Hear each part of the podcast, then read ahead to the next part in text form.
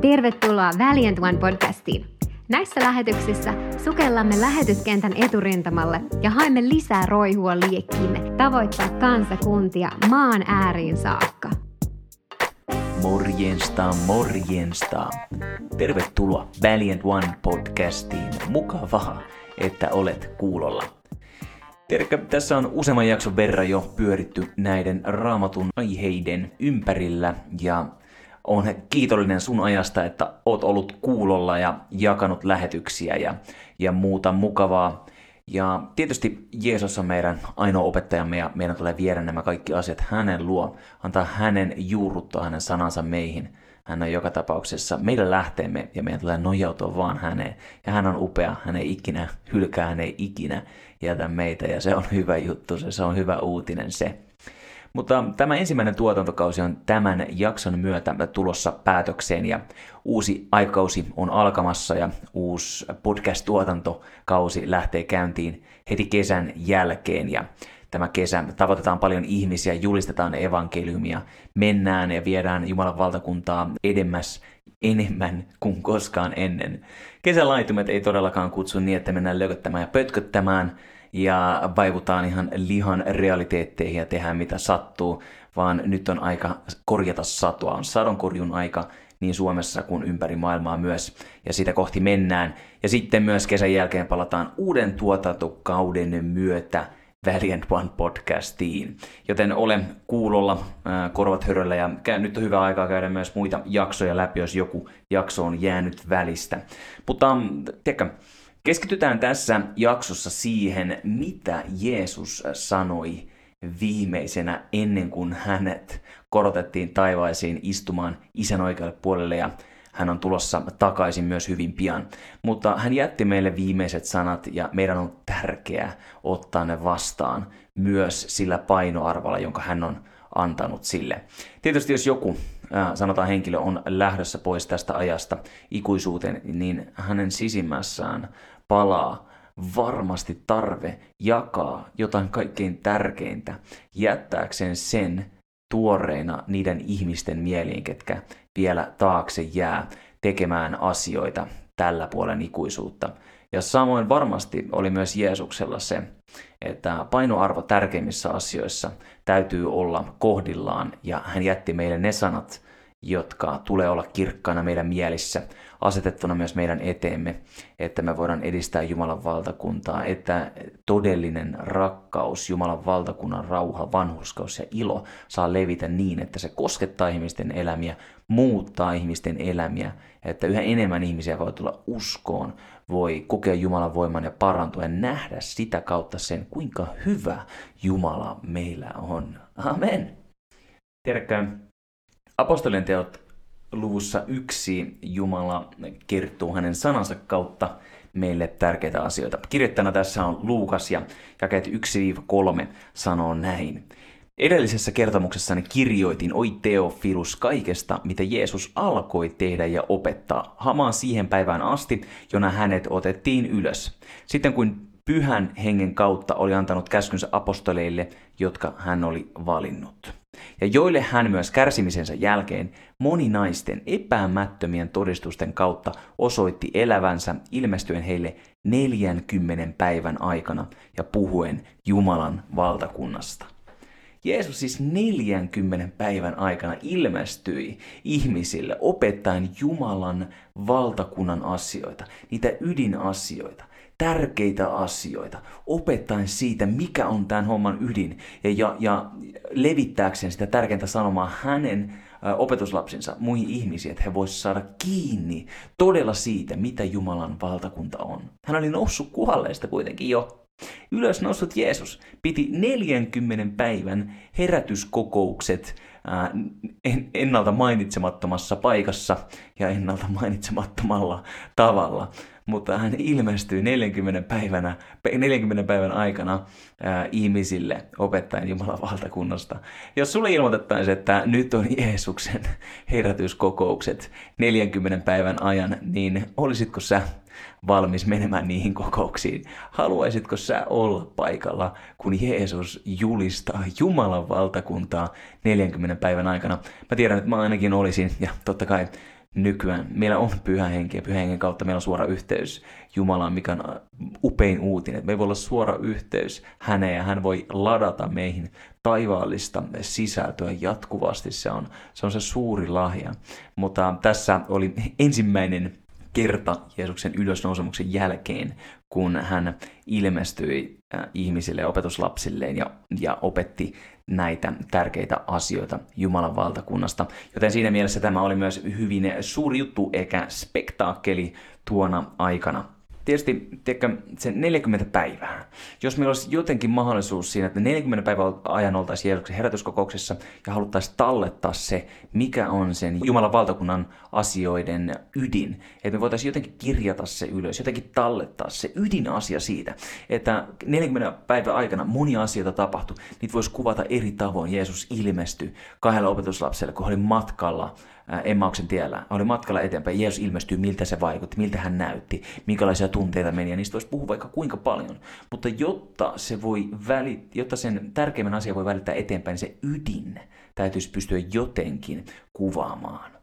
Ja tiedätkö, Markuksen evankeliumissa Markus, myös Paavalin ja Pietarin kumppani näin alkukristillisen seurakunnan aikoina, kirjoitti myös tämän tallenteen. Hän on varmasti, mä voisin kuvitella, jos hän on ollut lähellä Pietaria, ketä on ollut, ollut näissä Jeesuksen ähm, herätyskokouksissa, jos sallit mun nimittää sitä niin, niin, niin Markus on kuunnellut Pietaria ja mahdollisesti Pietarin saarnoja ja opetuksia muille juutalaisille ja, ja myös Korneliukselle, miten hän opetti. Hän saarnasi selkeän sanoman Jeesuksesta. Mutta varmasti Pietari on kertonut myös näistä nimenomaisista Jumalan valtakunnan asioista mahdollisimman tarkasti ja kiinnittäen keskittymisen siihen tärkeimpään asiaan. Ja nyt Markus, mä voin kuvitella, että Markus kuuntelee Pietaria ja hän kirjoittaa ylös, mikä se on se ydin. Tämä pitää saada talletettua, tämä pitää saada kirjoitettua ylös, että ihmiset myös myöhemmin voi ymmärtää, mikä oli Jeesuksen ydin koko Jumalan valtakunnan asioissa. Katsotaan tämä Markuksen evankeliumista. Mennään luku 16 ja luetaan jakeesta 9. Mutta ylösnousemisessa jälkeen hän varhain aamulla viikon ensimmäisenä päivänä ilmestyi ensiksi Maria Magdalenalle, josta hän oli ajanut ulos seitsemän riivaajaa, ja meni ja vei sanan niille, jotka olivat olleet Jeesuksen kanssa, ja nyt murehtivat ja itkivät. Mutta kun he kuulivat, että hän eli ja että Maria oli hänet nähnyt, eivät he uskoneet. Ja sen jälkeen hän toisen muotoisena ilmestyi kahdelle heistä heidän kävelessään matkalla maakylään. Hekin menivät ja veivät sanan toisille, mutta nämä eivät uskoneet heitäkään. Mieti, opetuslapset myös, ketkä olivat Jeesuksen ympärillä kolme vuoden ajan. Ja nyt kahdesta eri suunnasta tullaan kertomaan, että Jeesus elää, hän on noussut ylös kuolleista ja opetuslapset ei itsekään usko sitä. Uskomatonta, mutta rohkaisko tämä sinua, että kun sä jaat evankeliumia ehkä ihmisille sun ympärillä ja lähellä tai kaduilla tuntemattomille, niin jos he ei heti usko, niin älä sinä lannistu. Jumalan valtakunta on edelleen tosi ja Jeesus on edelleen tietotus ja elämä ja hän ei muutu. Hän on sama eilen, tänään ja iankaikkisesti. Uskoit sä sen tai et? Ja jakeesta 14. Vihdoin hän ilmestyi ö, Vihdoin hän ilmestyi myöskin niille yhdelle toista heidän ollessaan aterialla, ja hän nuhteli heidän epäuskoaan ja heidän sydämensä kovutta, kun he eivät olleet uskoneet niitä, jotka olivat nähneet hänet ylösnousseeksi. Sinun todistuksellasi on siis merkitystä, sillä on merkitystä, sillä on äh, voimaa, kun sä todistat hänestä, ja se tuo, äh, se puhuu totuudesta se lähettää siemenen maahan ja ennen, ennen pitkää se tuottaa myös hedelmää. No niin, mutta jatketaan. Ja hän sanoi heille, menkää kaikkeen maailmaan ja saarnatkaa evankeliumia kaikille luoduille. Joka uskoo ja kastetaan, se pelastuu, mutta joka ei usko, se tuomitaan kadotukseen. Tässä paikassa on juurikin se, Jeesus oli noussut kuolleista. Sitten hän ilmestyy parille opetuslapselle Marjalle. Opetuslapset ei ensi usko ja sitten Jeesus ilmestyy opetuslapsille. Ja sitten sanotaan vain parilla sanalla koko evankeliumissa. Siinä ei montaa sanaa ole käytetty sitä kuvaamaan, että mitä siinä 40 päivän aikana tapahtui, mitä asioita opetettiin. Se on laitettu näin sanoi. Ja hän sanoi heille, menkää kaikkeen maailmaan ja saarnatkaa evankeliumia kaikille luoduille. Joka uskoo ja kastetaan, se pelastuu, mutta joka ei usko, se tuomitaan kadotukseen. Ja vielä se jatkuu. Ja nämä merkit seuraavat niitä, jotka uskovat. Minun nimessäni he ajavat tulossa riivaa ja puhuvat uusilla kielillä. Nostavat käsin kärmeitä, ja jos he ju- juovat jotakin kuolettavaa, ei se heitä vahingoita. He panevat kätensä sairasten päälle, ja ne tulevat terveiksi. Ja kuuntele tämä loppu vielä. Kun nyt Herra Jeesus oli puhunut heille, otettiin hänet ylös taivaaseen ja hän istui Jumalan oikealle puolelle. Siinä se päättyi siihen. Jeesus oli 40 päivää ollut ja opettanut Jumalan valtakunnan asioita, ja hän haluaa jättää meille tärkeimmän asian. Ja se tärkein asia on kuvattu noilla sanoilla. Menkää saarnatkaa evankeliumia kaikille luoduille. Sillä on niin suuri painoarvo, kun sä saat kosketuksen Jumalan läsnäolosta, sä kohtaat hänen valtakuntansa voiman, niin se muuttaa jotain, se laittaa meidät liikkeelle, koska se on valtakunnan luonteen laatu. Menkää ja kertokaa tästä muille. On elämä, joka kestää ian kaikki suuteen, ja se ei ole vain vapaa lippu taivaaseen, vaan se on taivas maan päällä. Jumalan tahto tässä maailmassa, niin kuin taivaassa, Jumalan valtakunta tässä ajassa, niin kuin taivaassa. Se on se hyvä uutinen, se on se evankeliumi ja sillä on se painoarvo. Se on upeata elämää, se on elämää ja yltäkylläisyyttä. Huomaa myös, että Markuksen evankeliumi on oikein tehopakkaus, tiivistetty pakkaus Jeesuksen teoista, täynnä Jeesuksen ihmettekoja ja keskittyen siihen Jeesuksen ihmeisiin. Suunnattu, kirjoitettu nimenomaan siitä näkökulmasta, että se korostaa Jumalan tekoja ja Jumalan voimaa, mitä hän teki, mitä Jeesus teki täällä maan päällä. Ja se on tiivistetty pakkaus tästä ja myös tuo sanoma 40 päivän ajalta, jolloin Jeesus ilmestyi ihmisille, on tiivistetty noin pieneen, lyhyeen, ytimekkääseen, dynamis, voimalliseen pakkaukseen, joka sanoo, että menkää ja saarnatkaa evankeliumia. Ja siinä puhutaan myös uusilla kielellä puhumisesta, ajetaan ulos riiva ja lasketaan kädet sairasten päälle ja ne paranevat. Joten tänäkin aikana on merkki siitä, että Jumalan valtakunta on lähellä se, se asia, että ihmiset paranee. Ja me puhutaan uusilla kielillä. Että riivajat lähtee, me voidaan vapautua kaikista kahleista, mielen linnakkeista, turhista vihollisen suunnitelmista ja demonisesta vallasta. Se on Jumalan suunnitelma, että valtakunta ottaa tässäkin ajassa hallinnan pimeyden valtakunnan sijaan, ja meille on annettu tehtävä saarnata sitä evankeliumia. Myös Matteuksen evankeliumissa 28 ja 19 sanotaan, menkää siis ja tehkää kaikki kansat minun opetuslapsekseni, kastamalla heitä isän ja pojan ja pyhän hengen nimeen ja opettamalla heitä pitämään kaikki, mitä minä olen käskenyt teidän pitää. Ja katso, minä olen teidän kanssanne joka päivä maailman loppuun asti. Jeesus ei siis lähetä myöskään meitä saarnaavaan evankeliumia kaikille luodulle meidän omassa voimassa, vaan hän on meidän kanssa. Meina, me eletään viimeisiä aikoja. Ei ole kauaa sille, että Jeesus palaa takaisin. Me emme tiedä päivää tai aikaa tai hetkeä. Ja mä näen sen niin, että sillä ei ole merkitystäkään. Aina millä on merkitystä, että mun asiat Herran kanssa on kunnossa. Että mä rakastan Jeesusta joka päivä ja elän jokaisen hengenvedon hänelle. Kun se on kunnossa, niin millään muulla ei ole merkitystä, koska se sama suhde jatkuu myös ikuisuuteen asti. Joten mun näkökulma on se, että mä en jaksa ihan liikaa mennä tai pureutua lopun ajan teorioihin noin niin kuin kovinkaan spesifisti. Se ei ole mun mulla ei ole armoitusta siihen, jos sanotaan näin, tai halua mennä liian syvälle niihin asioihin. Ne on hyvä, ja, ja Jumalamiehiä on useita, ketkä opettaa tosi hyvin, tosi terävästi arvokasta tietoa siitä, ja mä jätän sen tehtävän kuitenkin heille, ja tulkitkoon he sitten näitä, näitä lopun ajan merkkejä tarkemmin kuin minä. Mutta tiedätkö, kun toi sanottiin myös, että menkää ja saarnatkaa evankeliumia kaikille luoduille, niin siinä on, siinä on siinä on semmoinen pieni piilevä, sanoisiko nugetti, joka, tota, joka mua on äh, paljon auttanut, minkä, tota noin, niin, minkä on myös saanut ymmärtää raamatusta. siellä sanotaan se, että minkä ja saarnatkaa evankeliumia kaikille luoduille. Ja Pietari oli kuulemassa myöskin näitä sanoja. Ja Jeesus sanoi, menkää ja saarnatkaa evankeliumia kaikille luoduille, menkää kaikkeen maailmaan. Ne oli Jeesuksen sanat. Mutta kuitenkin mua niinku, äh, alkoi mietittää, että miten se voi olla mahdollista, että menkää kaikkeen maailmaan.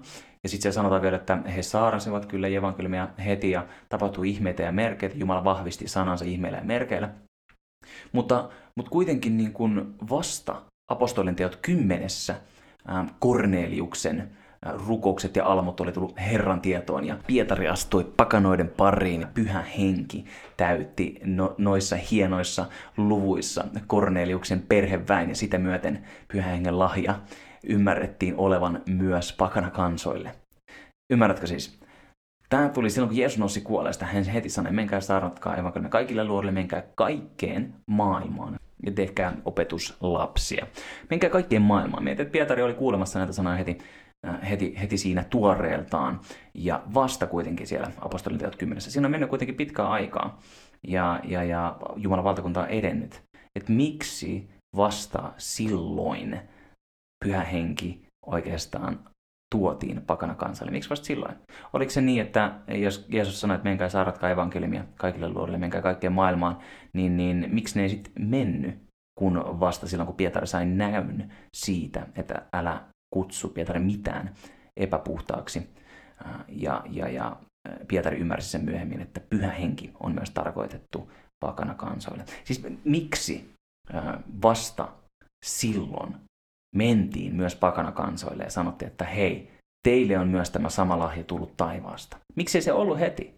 Ymmärrätkö, että siinä oli aika ja siinä oli väli, milloin ei menty pakana kansoille myöskin Jeesuksen ylösnousemuksen jälkeen. Se oli vasta siinä, kun Cornelius ja hänen perheväkensä täyttyi pyhällä hengellä. Niin mikä siinä oli? Ja kun mä tutkin tuota asiaa, niin, niin sinällään voisi hyvinkin olla näin, että se koko suuruus siitä, mitä Jeesus sanoi viimeisinä sanoina, ei heti kolahtanut esimerkiksi Pietariin kun Jeesus sanoi, että menkää ja saarnatkaa evankeliumia kaikille luoduille ja menkää kaikkeen maailmaan, niin ehkä se ei esimerkiksi Pietarille, muillekaan opetuslapsille varmasti kolahtanut saman tien, että mitä se tarkoittaa. Että ne sanat tarkoittaa myös kaikille, ihan kaikille, ei vain juutalaisille.